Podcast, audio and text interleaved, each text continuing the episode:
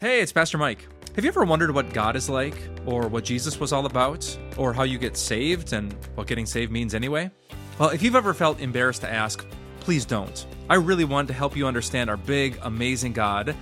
And a great place to start is a little book that I wrote called The Basics God, You, Jesus, and Faith. And here's more good news. If you're always on the go and don't have time to read, you can now listen to The Basics as a podcast series. Just search for The Basics with Pastor Mike Novotny wherever you listen to your favorite podcasts. At the end of the Bible book that he wrote, John has this interesting little statement that he throws in there. He says that he supposed that if he would write down everything that Jesus ever did and said, it would probably fill more than there are books in the entire world. Now, that is an incredible thing to think about. Don't you wonder the other things that Jesus did? Well, of the things that we do have recorded that Jesus did, some of the most famous things are his miracles. So, this week we're going to talk about some of the most famous miracles that Jesus performed and think about, well, what do these mean for me today? So, let's start with maybe the easiest one. One of the more famous ones It's actually his first miracle when Jesus turned water into wine. You can find that story in John chapter 2 if you want to read it sometime. So, quick summary here Jesus and his first four disciples go to a village in northern Israel called Cana. They go to a wedding reception. Well, when they arrive, Jesus' mother Mary tells them, Well, there's no more wine. That might sound like no big deal, but understand in those cultural days, this was a big deal because wedding celebrations weren't just a few hours, they would last up to an entire week. This was a catastrophe, so to speak, for their celebration. So Jesus told some of the servants to take these big six stone jars and to fill them with water, maybe about 120 to 180 gallons worth of water. So then they drew this water and they took it to the headmaster of the banquet. And, and sure enough, it was wine. And not just any wine, it was really, really good choice wine. This is an incredible thing to think about how Jesus would do this. And, and there's some very good take home points that easily come to mind. First of all, God is so good in graciously providing for us. Again, this would have been sort of an embarrassment for the bride and groom and their families, maybe even a sign of poverty to run out of wine at their own wedding celebration. And so not only did Jesus provide, but point two, pours open the floodgates of blessings, maybe some 750 bottles or so of wine, and, and again, really, really good wine. But there's one more point that we really don't want to overlook with this miracle. And I'll say that a lot this week. There's a lot of things that Jesus has with the miracles that are very personal touches, very specific points that he is making. So, as we read at the beginning of this chapter, we actually see that they went there on the third day, it says.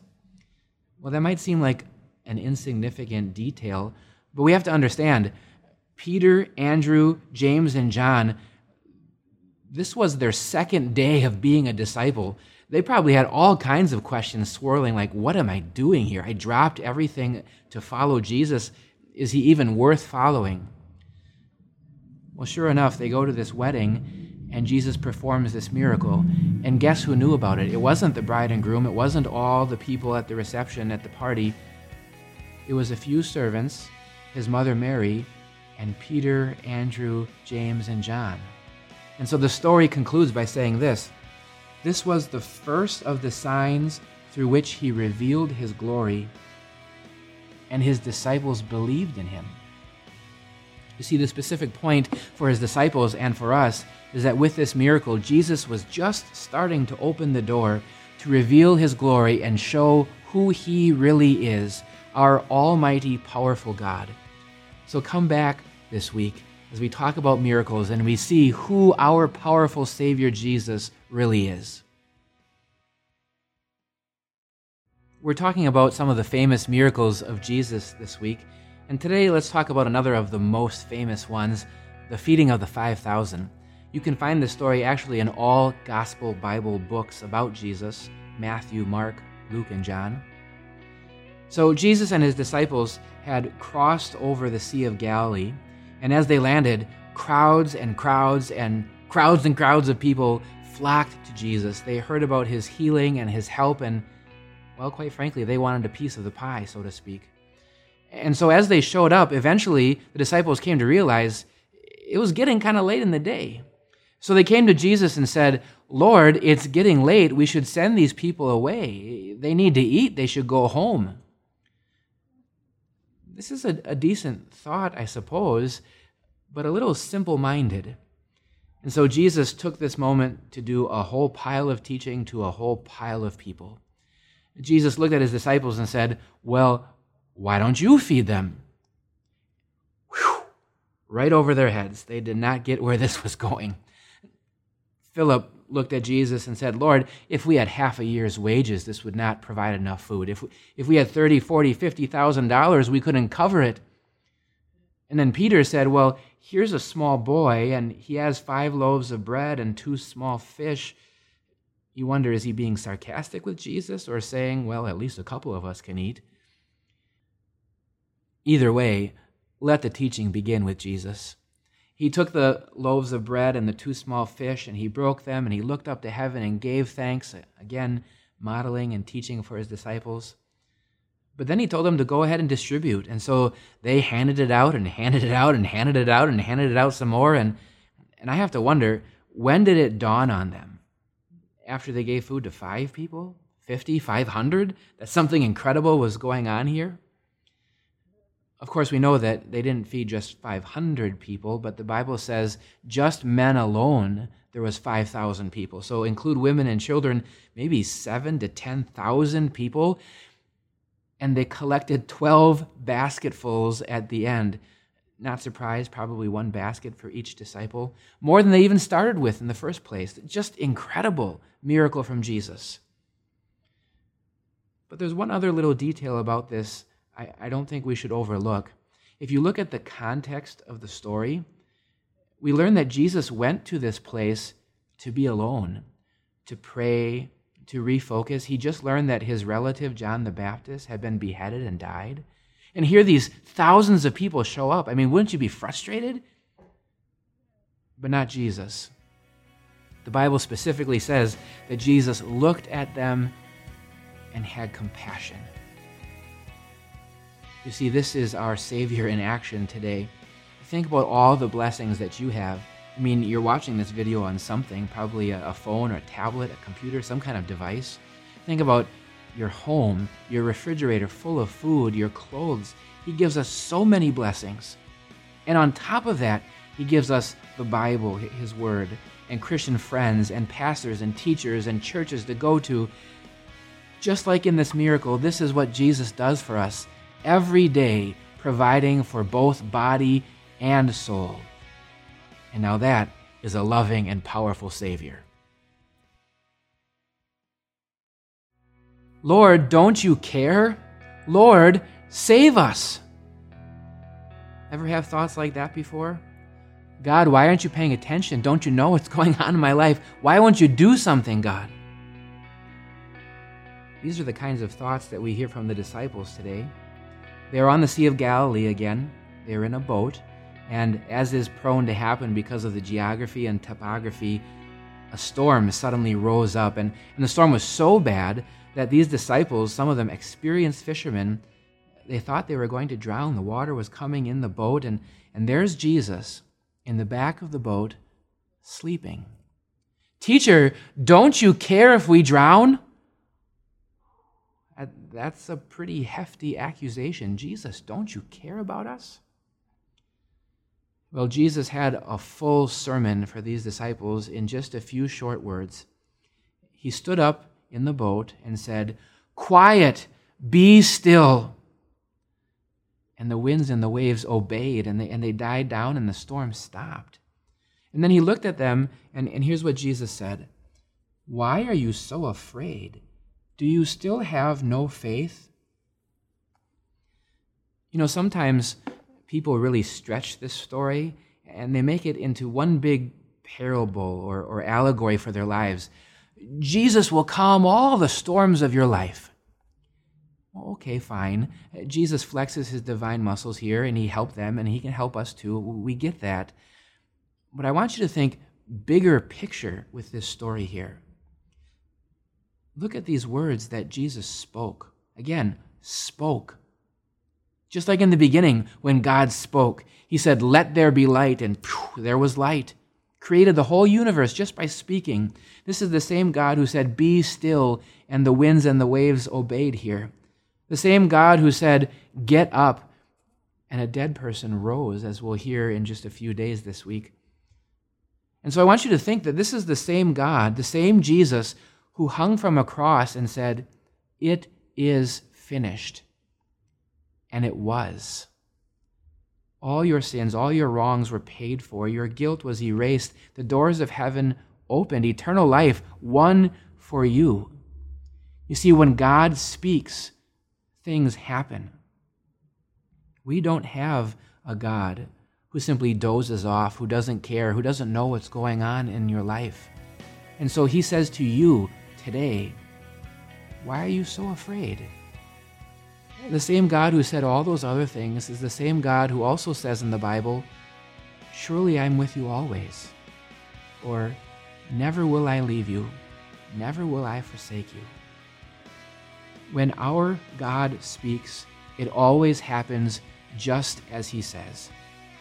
Yes, we see today in this miracle Jesus, who is true man. He was tired, he was sleeping, but we also see Jesus as true God the Almighty One who has power over heaven and earth.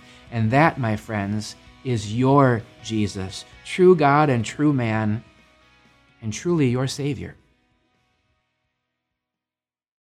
One day, Jesus was teaching, and go figure, he was surrounded by a huge crowd of people. In fact, it was SRO, standing room only in this house. But there were four friends who really wanted their paralyzed friend to have the opportunity to see and to hear Jesus. So they were determined. They, they took him up on top of the roof of the house. They cut a little hole in the roof and then they dropped him down inside. They lowered him in. Now, the fascinating thing is that this wasn't the disruptive part of the day, it's actually what Jesus said next. Jesus saw the faith of these men and the faith of this paralyzed man, and he said, Friend, your sins are forgiven. Now, while all this was going on, some of the opponents of Jesus, some of the Jewish teachers and Pharisees, they were thinking to themselves, Who does this guy think he is? Only God can forgive people. He must be a false teacher, a false prophet to say such things. Well, Jesus knew what they were thinking, not by guessing or intuition. He actually knew what they were thinking. And so he asked them, What do you think is easier to do? To heal a person or to give them forgiveness? Now, don't get stumped by this. This is actually an easy question. The answer is neither. Neither is easy. No one, no human can do either of those things. But if you had to rate it on a difficulty scale, I suppose, healing a body for a few decades is not even close to as difficult as redeeming a soul from hell. No human can do either, only God can do both. That's the point. And so Jesus looked at these skeptics, these opponents of his, and he said, So that you can know I am who I claim I am, that I have the authority to do these things. Then he looked at the man and said, Get up, take your mat, and go home. And he did. A paralyzed man stood up and walked home. You see, Jesus put his money where his mouth is, so to speak. He didn't just say it, he proved it. This is one reason that I really love this story and this particular miracle of Jesus, because this gets right to the heart of the matter. Who is Jesus and why does he matter for my life? There are so many skeptics in the world that, that don't think Jesus is who he claims to be. Or, or even Christians sometimes who sort of superficially think, well, Jesus is just a nice guy and a good example. No, in this miracle, we see just who Jesus is. He is our God who has all power over everything, and He doesn't just heal our physical ailments, He has the power to heal our souls. And so, as you see this miracle today, think about who Jesus really is. He is truly our God, the all powerful maker and creator, but He is truly the one who brings you healing down to the fiber of your soul, the one who saved you. And so, friends, like the paralyzed man, Rejoice, your sins are forgiven too. Death, the most disastrously disruptive thing that we experience in this world. A life ends, family and friends are crushed, questions are left unanswered. You know, if you've lost someone that you love, it's okay to cry. It's not a sign of weakness of faith. Even Jesus himself wept at the death of his friend Lazarus, the brother of Mary and Martha. And so that brings us to the final miracle we'll talk about this week. A famous story, maybe you've heard before. Lazarus did, in fact, die. And four days later, Jesus arrived on the scene, and he arrived to a very typical scene. People were mourning and, and weeping and very sad over the loss of their loved one. And as he arrived, Jesus was greeted by the sisters, by Mary and Martha, and, and both of them had very similar comments and statements. Lord, if you had been here, my brother would not have died. Now we wonder if this was meant as an accusation, or was this just meant in faith, if you wanted, you could have healed him? I know we often have questions like this when loved ones die. Why didn't you do anything about it, God? But then Martha did say something that was a great statement of faith. She said, I know that my brother will rise at the resurrection on the last day.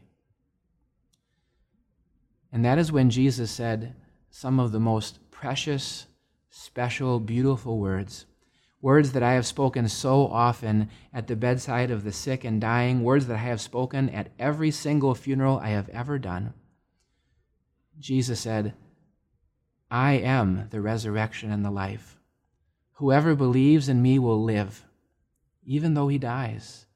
And whoever lives and believes in me will never die.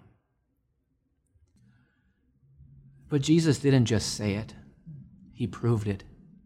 He went with the people to the tomb of Lazarus, and, and he did weep for his dear friend. But then he looked up to heaven and he prayed to his heavenly Father, and then, and then he called out, Lazarus, come out! And he did.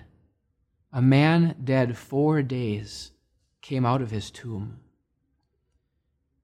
You see, friends, this is what it's all about. Jesus shows us who he is. That's why he performed the miracles. Yes, he showed the personal touch of love and care for all these people in special ways, but with every miracle, Jesus was pointing to himself. He was pointing to the fact that this is our God, the promised Messiah who came to this world in human flesh to do what no human could do, not just miracles, to take away all of our wrongs, to die on a cross, to pay for our sins, and then to do the greatest miracle of any time ever to rise himself from the dead, to prove that he is the resurrection, so that when we die, we will rise to life. As we close out this week on miracles, I want you to just ponder something that John wrote toward the end of his Bible book. It's very precious, very special words. John wrote this These words are written that you may believe that Jesus is the Christ, the Son of God and that by believing you may have life in his name. I hope and pray that this week you are filled with awe over all the things that Jesus did, all these wonderful miracles, but even more so, I hope that these words of John have been fulfilled, that these words have been written for you to believe, to see that Jesus is the promised Messiah, your Savior, the Son of God who came for you.